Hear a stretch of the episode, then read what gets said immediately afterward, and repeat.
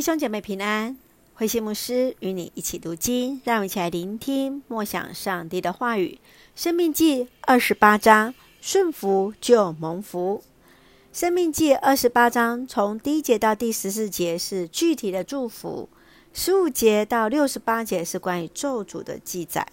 上帝要赐福给那愿意遵守他的诫命而行的百姓。若若是违背，就有可能被贩卖当奴隶，或是面对死亡。所以我们可以看到这一段经文当中有许多的提醒。让我们一起来看这段经文啊，以思考。请我们一起来看二十八章第一节：如果你们听从上主你们的上帝，切实遵行我今天颁布给你们的一切诫命，他就要使你们比天下任何国家强大。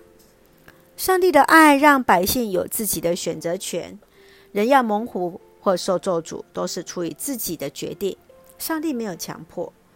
通过摩西颁布的十条诫命和诠释，让人感受经历到上帝的爱，并不是约束、束缚或是规范，反倒是一种的保护和看顾。今天的你是否掌握了得福的秘诀？你今天会如何去做选择？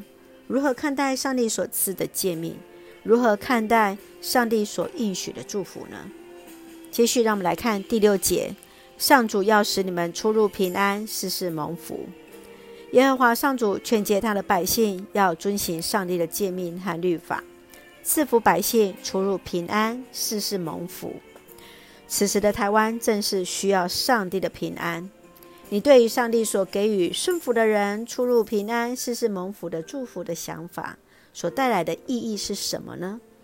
对你而言，这个祝福所表达的意涵又是什么？愿主来帮助，让我们出入平安、事事蒙福。愿主来恩待，就让我们用二十八章第六节作为我们的金句：上主要使你们出入平安、事事蒙福。是的。今天在台湾这样的处境当中，我们特别需要神的恩典、神的平安与我们同在。我们一起用这段经文来祷告。亲爱的天父上帝，感谢赞美你所赐一切的美好与恩典，与我们同行。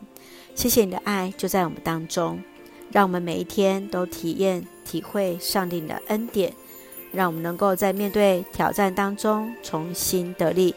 让我们愿意顺服你，以行动回应你的爱。发挥我们自身的生命的影响力，使人蒙福。